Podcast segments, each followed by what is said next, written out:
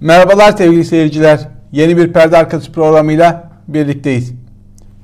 Türkiye ekonomisi yakın dönemde dolar çalkantısı yaşadı. İktidar döviz endeksli mevduat girişimiyle dolarda ciddi bir düşüş yaşattı. Fakat ardından 10 TL'ye kadar inen dolar 14 TL'lere kadar çıktı. Dolar duracak mı? Çıkacak mı? Bu dalgalanma nereye kadar? Uluslararası iki finans kurumundan çok önemli iki kurumdan iki şok rapor çıktı. Bir tanesi İngiliz Standard Chartered Bank'ın raporu. Chartered Bank diyor ki 2022 ve 2023 yıllarında dolar artışı sürecek. 2022 yılı sonunda 1 dolar 20 TL'ye bir 2023'te de 1 dolar 28 TL'ye çıkacak. Standard Chartered Bank üstelik bu tahminini yıl sonu itibariyle 1 dolar 12 TL olacak raporunu değiştirerek yeniden yayınladı. Öngörüsünü değiştirdi. Standard Chartered Bank'ın yayınladığı raporda para politikasının %36'lık yüksek enflasyon ile birleşince Türk lirası için yapısal kırılma yarattığını belirtiyor ve diyor ki Türk lirasındaki oynaklık Bitcoin'i geçti. Yazın turizmin canlanmasıyla yaşanacak toparlanmanın negatif net rezervlerden dolayı yapısal kırılmayı tersine çeviremeyebileceğini vurguladı. Yine e, Türk lirasıyla e, ilgili e, diğer faktörleri sayıyor ve diyor ki 2023'teki seçimler öncesinde ortodoks politikalara dönüş olmayacak ve para politikasının genişlemeci kalacağını düşünüyoruz. Yani hükümet para basmaya devam edecek diyor. Sürpriz bir erken seçim ihtimali 2022'de Türk lirası için diğer bir negatif faktör olacak. Bu erken seçim tahmini yurt dışında ardı arkasına gelmeye başladı sadece Standard Charter değil hatırlayın birçok e, Foreign Affairs dergisinden Japon Namura Bank'a kadar birçok yabancı kuruluş ve yayın bir erken seçim öngörüsü de bulunuyor. Dış güçler böyle istemiyor ama Türkiye'nin dışarıdan görüntüsünde muhtemel bir erken seçim gözüküyor 2022'de. Diğer rapor Bank of America'nın raporu. Bank of America'da Türkiye'de enflasyonun yıl sonu itibariyle yıl ortalaması olarak %52.6 olacağını tahmin ediyor. Diyor ki Türk lirasındaki değer kaybının kredi genişlemesine bağlı olacağı, kur korumalı Türk lirası mevduatının mali olarak sürdürülebilir olmadığını belirtiyor. Türk lirasındaki likidite sıkışıklığının kredi garanti fonu ve kamu bankalarına sermaye enjeksiyonlarıyla çözülebileceğini belirtilen Bank of America fakat bunun Türk lirasındaki değer kaybını arttıracağını belirtiyor. Şimdi e, bir tarafta cari açık bir tarafta e, değer kaybı e, dış borcun yükünün artması aynı zamanda Türkiye üzerinden hükümet ardı ardına tedbirler alıyor döviz endeksli mevduat fonu ya da döviz endeksli mevduata geçiş çözüm olmadı. Ondan ona düşürdükleri doları 14'e çıkmaya başladı. 14 bandında şu an tahminler 20 hatta 28'lere kadar tırmanacağı yönünde uluslararası tahminler bunlar.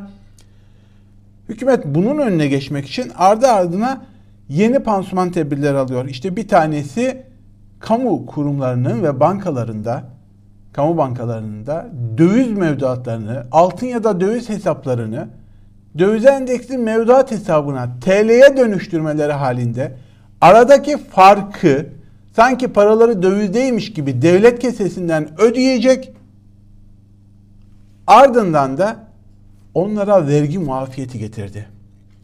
Yani diyelim ki dolar yüzde yüz arttı, ondan 20'ye çıktı iddia edildiği gibi Diyor ki aradaki o farkı ben sana ödeyeceğim. Buradan elde ettiğin kardan da senden yüzde yirmi vergi almayacağım. Şimdi bir diğer tedbir hemen devreye sokmaya başladıkları bir diğer pansuman tedbir diyeyim size. İhracat gelirlerinin yüzde 25'ine satın alıyorum dedi.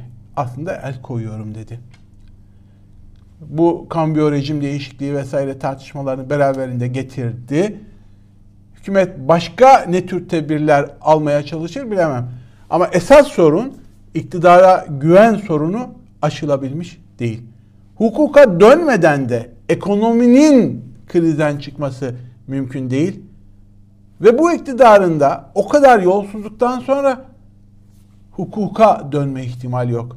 Hukuka dönmezsen güven veremezsin. Güven vermezsen de sonuç bu kısır döngü ardı adına kayıplar olur.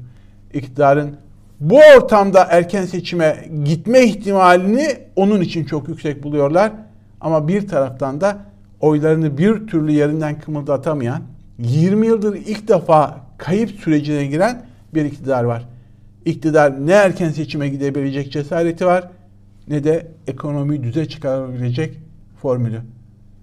Türkiye için tek riskler bunlar mı? Merkez Bankası Şubat ayında faiz arttırımına dair ilk kararını verecek. Yani enflasyon madem yüzde 40'lara 50'lere gelecek ya da mevcut enflasyon yüzde 36 öyleyse faiz yüzde 14'te kalacak mı artacak mı? Faizi artırmak iktidarın iki ucu kirli değneği. Artırması ekonomi çökecek. Artırırsa onca nutuk attılar. Faiz, sebep enflasyon sonuç. Faizi indireceğiz dediler. Madem öyle sıfırlayın dendi kendilerine. Yüzde on dörtte NAS'a göre haram değil mi? Yüzde on dörtte de tutmayın dediler. Ama tam bir çıkmaza sokmuş durumdalar. Ekonomiyi siyasi alete dönüştürdükleri için. Şubat ayında o var. Fakat bir diğer risk, bir de Türkiye'yi bekleyen uluslararası riskler var. Türk ekonomisi üzerinde baskı oluşturma ihtimali olan dolar, dövizle ilgili gelişmeler var. Bir tanesi ABD'nin alacağı faiz artırımı kararları. ABD'de enflasyon yüksek çıktığı için daha önce de açıklamışlardı 2022'de 3 kez faiz artırımına gidebiliriz diye. Şubat-Mart ayları gibi faiz artırımına başlayabilirler. ABD'nin faiz artırımı demek doların uluslararası piyasalarda da sıkışması ve değerinin artması demek. Doların değerinin artması demek TL'nin değer kaybı demek. Bir de bunun yanında Türkiye'nin kendi sebep olduğu iki olay var. Giderek kıskaça e, daraltan, Türkiye'yi zora sokan. Bir tanesi Osman Kavala kararı. Osman Kavala ile ilgili Avrupa Konseyi Bakanlar Komitesi Türkiye'ye 19 Ocak 2022'ye kadar ahim kararını yani Osman Kavala'nın serbest bırakılması ile ilgili kararı uygulayıp uygulamayacağını kendisine bildirmesini istemişti. Hükümet dün dolaylı cevap verdi. Osman Kavala'nın yargılandığı Ağır Ceza Mahkemesi tutukluluğunun devamına karar verdi. Res çekti. Şimdi Bakanlar Komitesi Şubat ayının başında toplanıyor. Bu toplantıda Türkiye'nin Avrupa İnsan Hakları Mahkemesi kararlarını uygulamayarak sözleşmeyi ihlal ettiği başvurusunda bulunacaklar. Sözleşmeyi ihlal ettiği demek Türkiye'nin Avrupa İnsan Hakları Sözleşmesi'ni ihlal ettiği, Avrupa İnsan Hakları Mahkemesi kararını bilerek uygulamadığı kararının çıkması durumunda Türkiye'nin üyeliğinin dondurulmasına kadar gidecek bir kriz söz konusu. Türkiye'nin 70 yıllık yönünün değişmesi yeni bir krizin başlangıcı otomatikmen ekonomikte de kırılmalara sebep olacak, sıkışmalara sebep olacak bir kriz. Sadece Kavala değil, Demirtaş'la ilgili AHİM'in verdiği kararı da uygulamadı hükümet. Demirtaş'ı da serbest bırakmadı. Demirtaş'la ilgili 8-10 Mart'ta benzer kararlar alınması söz konusu. Bir tarafta da Demirtaş'la ilgili bu gelişme var. Bir diğer gelişme Sezgin Baran Korkmaz. Sezgin Baran Korkmaz hatırlayın Viyana'da tutuklandıydı. Türkiye'de kaçtı. Kaçtıktan sonra hakkında yakalama kararı verildi. Sedat Peker'in iddialarını hatırlayın. Sedat Peker, Sezgin Baran Korkmaz'ın İçişleri Bakanlığı'na çağrıldığını, Süleyman Soylu'nun bizatihi görüştüğünü ve ona kaç dediğini söylemişti. Bu arada da 40 milyon dolar gibi bir paranın orada döndüğünü, birilerine aktarıldığını söylemişti. İşte o Sezgin Baran Korkmaz Viyana'da yakalanınca Türkiye devlet olarak başvurdu. Biz onun hakkında yakalama kararı verdik. İadesini istiyoruz dedi. Avusturya mahkemesi Türkiye'ye iadesi kararını verdi. Ancak tutuklanmasına sebep olan şey, Viyana'da tutuklanmasına sebep olan neden ABD'nin Sezgin Baran Korkmaz hakkındaki kara para aklama suçundan dolayı yapmış olduğu suç duyurusu ve Interpol bildirisiydi. Amerika'da iadesini istedi. İddia o ki mahkeme Amerika'ya da iddia iadesi kararını verdi. Amerika'ya mı iade olacak, Türkiye'ye mi iade olacak? Üst mahkemenin önümüzdeki haftalarda karar vereceği iddia olunuyor. Sezgin Baran Korkmaz'ın ABD'ye iade ihtimali Türkiye'ye iade ihtimalinden daha yüksek. Türkiye'ye değil de ABD'ye iade olsa ne olur diyebilirsiniz. Bunun için Sezgin Baran Korkmaz'la ilgili iddialara ve suçlamalara bakmanız gerekiyor. Sezgin Baran Korkmaz, ABD'de Kingston kardeşlerin paralarını 130 milyon civarında bir parayı Türkiye'de aklamakla suçlanıyor. Akladığı para iktidar ilişkilerine dayanıyor. Erdoğan'la fotoğrafları, katıldığı konferanslar var. Bakanlarla fotoğrafları, katıldığı konferanslar var. İktidarın makbul hayırsever iş adamlarından bir tanesiydi Sezgin Baran Korkmaz.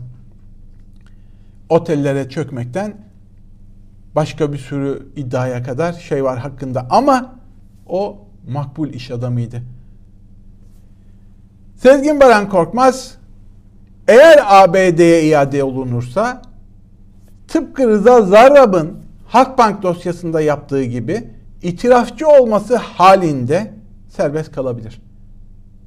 Nasıl Aaron Schmidt adıyla Goldschmidt adıyla e, Miami'de şu an bir at çiftliği işletiyorsa özgür bir şekilde Rıza Zarrab ve itiraflarına devam ediyorsa Sezgin Baran Korkmaz da devam edebilir. Baran Korkmaz'ın itirafçı olması demek ikinci bir Zarrab vakası, Halkbank vakası, iktidara uzanan ilişkiler silsilesi demek.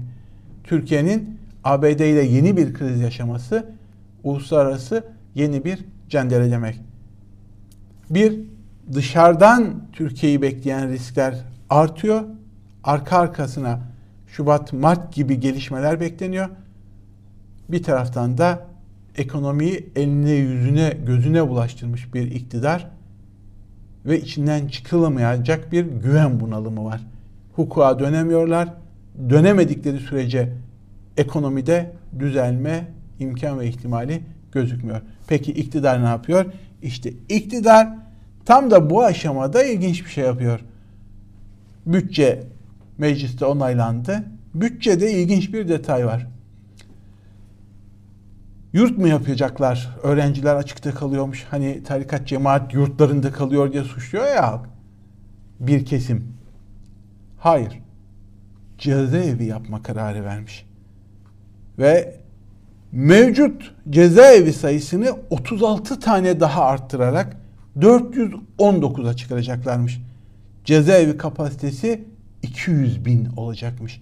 Türkiye Avrupa ortalamasında birinci. Nüfusa oranla tutuklu bulundurma oranında zaten birinci. Yetmemiş. Yeni cezaevleri yapmaya başlamışlar.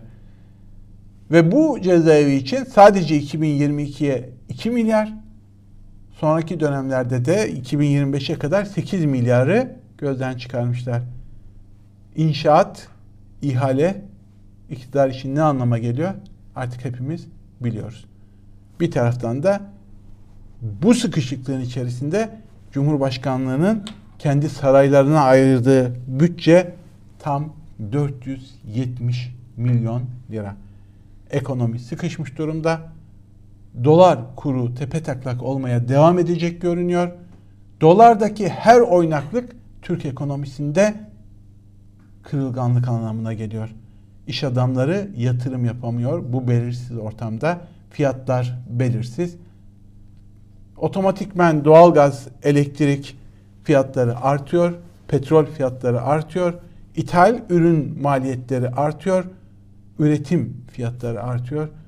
Sonucunda da ekonomi tepe taklak bir şekilde yokuş aşağı gitmeye devam ediyor. Bültenin sonuna geldik ama trajikomik bir haberle bitirmek istiyorum. Melih Gökçek'le. Melih Gökçek geçtiğimiz günlerde bir açıklama yaptı.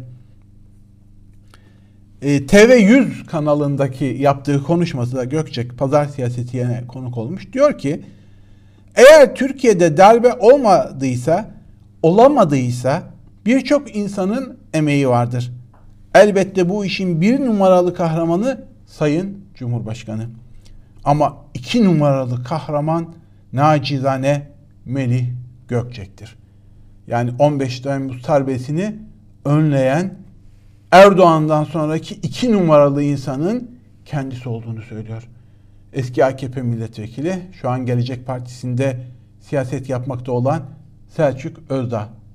Bu açıklamalardan sonra ilginç bir açıklama yapmış. Diyor ki Melih Gökçek'in 3 ayrı ifadesi var 15 Temmuz'a dair. Gökçek ne Çankaya Köşkü'nde ne mecliste ne de sokaklardaydı. Melih Gökçek vermiş olduğu ilk ifadede bir gece konduya sığındım. Burayı tespit edince bombaladılar. Fakat bombalar boş araziye düştü diyor. Verdiği ikinci ifadede bir gece konduya gittim.